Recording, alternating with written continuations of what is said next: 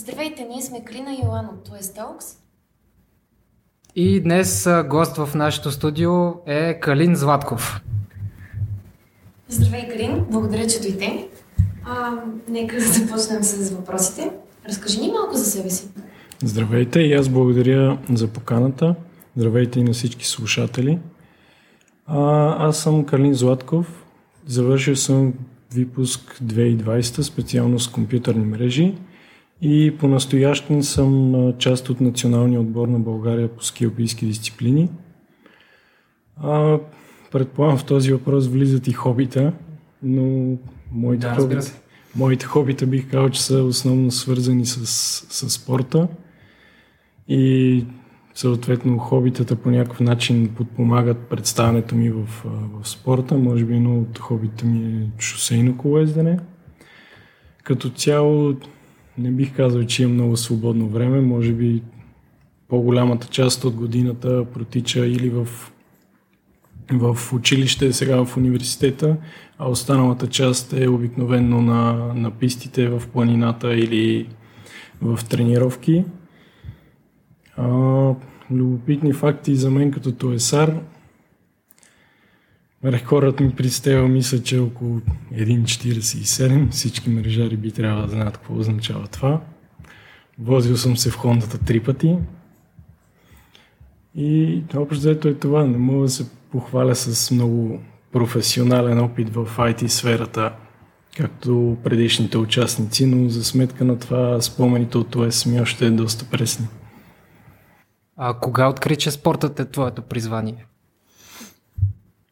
То е малко сложно, защото може би не бих казал, че аз съм го открил, тъй като съм започнал, качил съм се на ски де факто преди 3 годишна възраст, може би на 2 години, 10-11 месеца. А, родителите ми са ме качили на ски, но като начало, в началото тяхната идея е била да просто да бъда на, на чист въздух и да бъда в планината. Но в последствие почна да ми хареса. Обичах Обичах ските, обичах да съм в планината. И като че ли, може би, когато станах вече на 13-14 години, тогава вече започнах да участвам в възрастова група деца и спортът стана малко по стана малко по-сложно, конкуренцията нараства, започваш да излизаш на стезания в чужбина и появи, появи се тръпката да, да си подобряваш, да искаш да си по-добър, да искаш да покажеш най-доброто от себе си, да, да печелиш, дали в България, печелиш в България, например, но искаш да печелиш и в чужбина. Така че в началото бих казал определено, че спорта откри мен, но последните години аз, аз открих професионалния спорт и определено аз търся професионалния спорт и така високите спортни постижения, тъй като това наистина вече се превръща в една професия и става много сложно да разпределяш времето си университет и професия, тъй като ските наистина последно време конкуренцията е много жестока и изискват пълна отдаденост. А постиженията ти в училище при Стела, примерно, по някакъв начин помогнали ли са ти за спорта? Да кажем, като начин на мислене или нещо подобно? М- да, определено, но не бих казал само при Стела. Бих казал, че много от преподавателите ме, на, ме научиха на нещо, защото с Стела се срещнах чак в 11 клас. Преди това хора като Бистра Башева, с които, които определено научих много от тях, дали за начина по който трябва да се отнасяш към хората, дали чисто като отношение на работа, като ТУЕС като цяло ми бих казал, че ми изгради много от, от навиците. Ако ще и нали, някаква проста работа на компютъра, ако ще и как търсиш в а, дата много смятам, че базови навици научих и просто как трябва да се отнасяш към нещата. А доколкото до Стела, тя смятам, че има много какво да взема от нея. Може би те първа ще разбирам какво, какво мога да взема, но Стела е човек, който смятам, че много рядко човек може да срещне и много се радвам, че, че избрах ТОЕС и че се срещнах и с Тео. Можеш ли да разкажеш някоя случка от годините ти в ТОЕС? Случки случки има много. Конкретно за Стела няма да забравя, може би, първото ми изпитване, когато нали, Стела ти подава така наречените мазни лищчета и ти казва избирай си. Но на мен ми каза избери си някакво билетче, но то няма значение. Тебе ще разхождам из целия материал. Или може би края на срока на не, края на първия срок 11 клас трябваше да предаваме въпросните платки, при което аз бях сътворил някаква платка с синьо-зелен density граф, някаква чудна форма. Но седяхме толкова много време при стела, че вече сигурно минаваше 8-9 часа, при което един съученик явно ме съжали и започва да ми оправя платката. Та накрай с платката нямаше проблем. Даже и ръчното опроводяване мина. А, няма да забравя и може би един от първите имейли, който трябваше да изпращам на Бистра Башева с въпросните дата шито е температурни коефициенти и пробивни напрежения. Но така се бях унесъл, че не се бях усетил, че бях изпратил имейл в 11.58 примерно, а срока естествено е полунощ. При което още сутринта получих отговор Калина и вие шегички ли си правите с мене при което аз бях много притеснен дали ще получа заветното окей. Но, но в крайна сметка се справих и с, и с Бистра Башева. И определено имах доста интересни моменти, доста напрегнати моменти, но всичко това ме научи, може би, да вярвам повече в себе си и в възможностите си. За немрежарските ни слушатели, може би ще е добре да поясним какво означава този рекорд от 1,47. 1,47 общо взето това са изпитванията при стела, които ако имаш лошия късмет да си първа смяна и да започваш от 8 часа а, и по график съответно всичко се случваше. Например, трябваше ние да бъдем изпитани в 4. Но Примерно с Тео идваше към 7, при което се оказваше, че предишните групи са назад с, с графика и де факто имаше, ако трябваше да сме 4 човека, ние бяхме доста повече хора. И изпитванията свършваха доста късно. А въпросното 1.47 мисля, че беше пак края на първия срок, когато трябваше да предаваме въпросните платки. И преди това мисля, че имах още едно стоене до късно. И Стела беше, казваше, нали, кой живее далече, да го изпитам първи, да мога да си ходи. Аз живея далече, той живее далече, он живее далече. Стигаме до Калин. А, тебе съм те карал, ще бе знам къде живееш, ще закарам пак, ти ще чакаш. Та, да, имахме, имах няколко такива пребивавания в 21 до късно, но бяха доста забавни определено. Сега като погледна. Тогава не бяха толкова забавни, но... Балансирал си едновременно на училището и спорта, което е изключително сложно. Какво те мотивира да преследваш целите си? А, мотивира, може би, основно желанието да се усъвършенствам и бих казал, че самите цели ме мотивират, защото колкото по, по-сложно изглежда една цел, колкото по, по-невъзможна тя, толкова повече знаеш и си даваш сметка, че трябва да работиш по-здраво и по-здраво.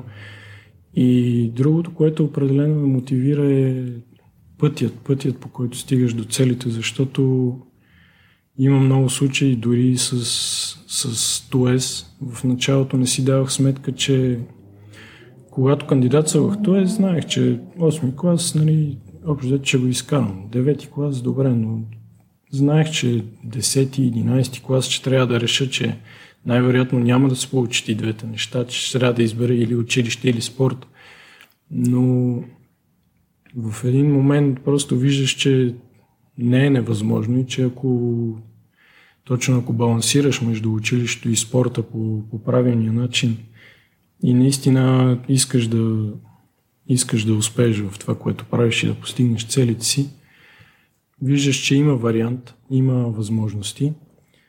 И това, че примерно преди две години си виждал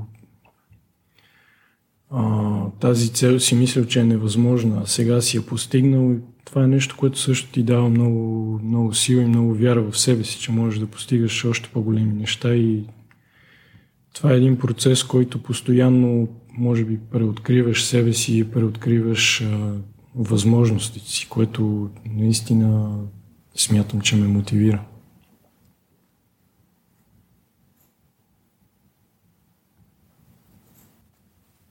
А как избра да учиш точно в ТОЕС? ТОЕС избрах да уча, може би, покрай... Разбрах за ТОЕС всъщност покрай приятел, който мисля, че е две или три години по-голям от мен, който беше кандидат в ТОЕС. И като цяло имахме така, може би, сходни да кажем, възможности. С нали, малката подробност, че аз си спортувах доста активно, но като цяло, влизайки в ТОЕС, първо аз исках да кандидатствам. Първото ми желание беше системно програмиране, но доколкото си спомням, бях примерно втори или трети в мрежарите, което де-факто нали, бях изпуснал системното програмиране, което в началото нали, сякаш ме беше малко яд, но де-факто не осъзнавах, не знаех нито какво представлява системното програмиране, нито мрежите, но сега като погледна, нали, радвам се, че, че попаднах в мрежите, макар и по някаква, може би дори случайност. Но да, влизайки в този просто знаех, че, че искам т.е. че искам да се занимавам с това, но не знаех точно, точно с какво. И в ТОЕС, де-факто, и преподавателите много ни помогнаха просто да разбереш. От една страна ти дават знанията теоретично, от друга страна ти казват, абе, нали, в практиката това се случва така, това се случва така, което нали, в голяма степен ти показва, разбираш с какво искаш да се занимаваш. И мрежите определено ме гръбнаха. Бих казал, че момента, в който наистина разбрах, че искам в, в някакъв период от живота си да занимавам с мрежи, беше 12 клас, тъй като дори в началото на 12 клас аз нямах почти никакво, даже може би никакво понятие от мрежи. И като цяло 12 клас знаех, че най-важното нещо може би е дипломната работа и матурите и държавния изпит. Тактиката ми за дипломната работа беше общо взето да направя всичко възможно да избягам от мрежите, защото в крайна сметка не се бях занимавал. Другите имаха някакъв опит. Бяха почнали въпросто Сиско 11 клас. Аз не бях ходил, бях изпуснал много. И смятах, че просто ще мога да се отърва от мрежите бях си измислил нали, някакъв проект, който общо беше хардуерен. Имах дипломен ръководител, но на среща, която беше за определена на дипломните работи, Стева просто каза, не, ти трябва да правиш мрежи. И в първоначалния момент, нали, аз бях малко разочарован, нали, аз искам да направя хардуер, аз ще се справя, аз мога да го направя. Но, нали, Стела каза, ела се разберем в кабинета, да ти намерим дипломен ръководител. И сега, поглеждайки към 12 клас, общо много се радвам, че, че не продължих с този хардуерен проект, защото наистина ще, ще ми бъде много сложно. Дипломният ръководител, който, който де-факто Стела ми избра или ми се падна, не знам точно как, е човек, на който съм много благодарен, защото той в голяма степен ме отвори към мрежите. Общо ме засипваше с с полезна информация с най-различни четива. И се получи така, че може би октомври, ноември месец аз нямах никакво понятие от мрежи, но знаех, че за че до де-факто февруари, не съм сигурен кога беше срока, трябваше аз да съм написал по 80 страници дипломна работа. И де-факто започвах от нулата и трябваше да много бързо да навляза в материала, защото дипломната работа имах може би едно 70% CCNA плюс разни други протоколи, BGP и MPLS, които мисля, че не присъстват в CCNA. Отделно трябваше да учи за държавния изпит. И се случише така, че имаше дни, може би основно през ноември месец, които ставаш сутрин за тренировка в 6, там закусваш, тренираш 3-4 часа, прибираш се, обядваш, при което естествено си изморен, дремваш за половин час. След обед обикновено пак трябва да тренираш нещо малко, да, да се раздвижиш. И след това общо дето аз сядах да, да чета. И честно казано, аз самия бях изумен, защото такива обеми и страници аз не бях изчитал, може би, по литература през цялото време в ТОЕС. И по този начин наистина се запалих по мрежите и наистина нямах търпение прочетеното да, да седна и да го пробвам в някои симулатори. По този начин с, с мрежовата дипломна работа, де факто аз имах възможност хем да съм някъде в чужбина, хем да чета, хем посредством някакъв а, софтуер да, да възпроизведа дипломната работа и в крайна сметка да, да стигна до успех, до успешната защита на дипломната работа. Като спомена, че те ние имаме една традиция да питаме всичките ни гости. Какви книги би препоръчал на този сайт? Честно казано, слушайки предишните подкасти, може би аз си записвах кои книги трябва да прочета, защото като спортист не бих казал, че съм от хората, които четат много, но това е едно от нещата, които определено работя и се опитвам да намирам време за, за книги.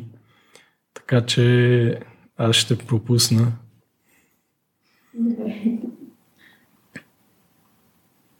Ами, ние имаме една традиция да ходим в бяло училище и там да караме ски. Би ли дошъл някой път да ни научиш как да караме ски? А, това е доста интересно предложение и тук трябва да спомена, че така връзките, които, които създадохме покрай спорта в а, Технически университет ни свързаха, така запознахме с някои хора и доколкото разбрах от Технически университет имат доста така, даже сериозни амбиции за, за базата в Семково. И там също имат идеи и така ние сме се ангажирали, че ще отидем на Семково през зимата и по някакъв начин да промотираме тази база, защото аз съм бил там веднъж на де-факто първото зелено училище преди 8 клас. И честно казано много ми хареса, защото на един от, един от дните имахме поход до парка на танцуващите мечки, мисля, че. И де-факто минавахме по някаква пътека и в един момент стигнахме до някаква ливада, от която се откри много красива гледка, в която се виждаше пирин. И като цяло аз много харесвам тази част, защото от едната страна имаш Пирин, Банско, от друга страна е Рила, нагоре стигаш до Белмекен и като цяло тези части на България са доста красиви и Семко наистина се намира на едно много, много красиво място.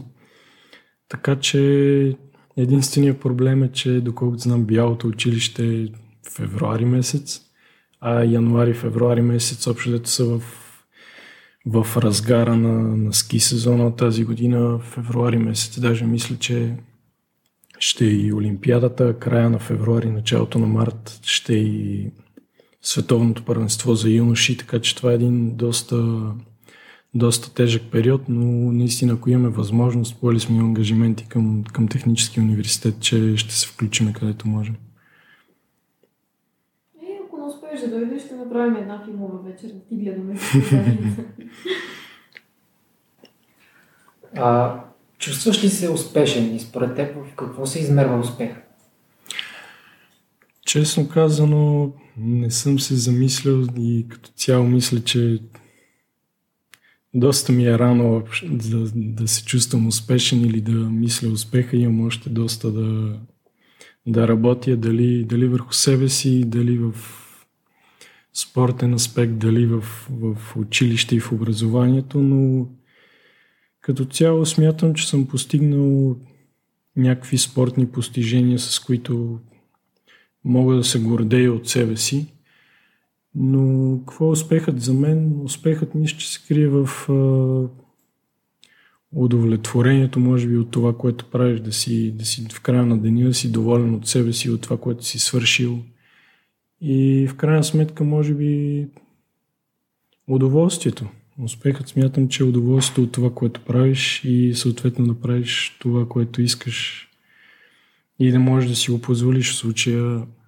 Аз имам възможност да комбинирам и образование, и спорт. И общо това са нещата, които, които ме влекат. И съм много доволен, че, че мога да ги съчетавам. Така че това може би е някаква форма на успех за мен. А ти как ги съчетаваш и всъщност какво следваш в момента? В момента съм втори курс в Техническия университет, специалност телекомуникации. А доколкото до съчетаването на, на спорт с образование, както в ТУЕС, т.е. като цяло всичко започва в ТУЕС, защото там някакси намерих, намерих начин, намерих подхода към преподавателите. И това беше нещо много ценно, защото този подход де-факто е валиден навсякъде, едва ли не. В момента ми служи много добре и в, в университета и намерих начин по който да комуникирам с преподавателите. Това, което ми прави впечатление и в Технически университет, и в, и в ТОЕС, никой не ми е отказал никой не ми е отказал помощ, никой не ми е отказал консултация и като цяло всичките преподаватели макар и в началото много от тях да бяха скептични, скептично настроени към в крайна сметка аз бях един спортист и аз отивам и им казвам, нали, аз ще отсъствам много, няма да ме има, но аз ще си уча. И естествено реакцията на преподавателите беше, нали, това няма как да стане, нали, ти ще си учиш, ама ти ще видиш. Ще изкараш 8 и 9 клас, после ще дойде 10 клас, там става много тежко, вече по-професионално насочени предмети и нали, няма да стане. Но като минаваха, като мина 8-9 клас и нагоре, вече бих казал, изградих едно като, като лоби от преподаватели. В този ред на мисли няма как да не благодаря на Лидия Иванова, защото тя беше първият човек, който се застъпи за мен. Като цяло тя се беше застъпила и за, за нашия випуск. И тя беше първият човек, който повярва, че има как да се съчетае спорта и образованието. Тя беше човекът, който се опитваше да убеди че Стела, че това е възможно. Но последствие преподавател след преподавател, нали, мисля, че успях да, да покажа, че това, е, че това е възможно. Стига да, стига да има желание. А в Техническия университет там също аз лично бях очуден, защото очаквах преподавателите да са доста по-консервативни, така да кажа, но и там намерихме доста голяма подкрепа и в спортния департамент, хора, които наистина уважават нашия труд и по някакъв начин са съпричастни и помагат с каквото могат. Там също мога да кажа, че всички преподаватели които съм срещнал до сега, са били доста, доста разбрани. И наистина без, без това разбиране от тяхна страна, може би нямаше да се получават нещата толкова добре. Ние имаме един финален въпрос.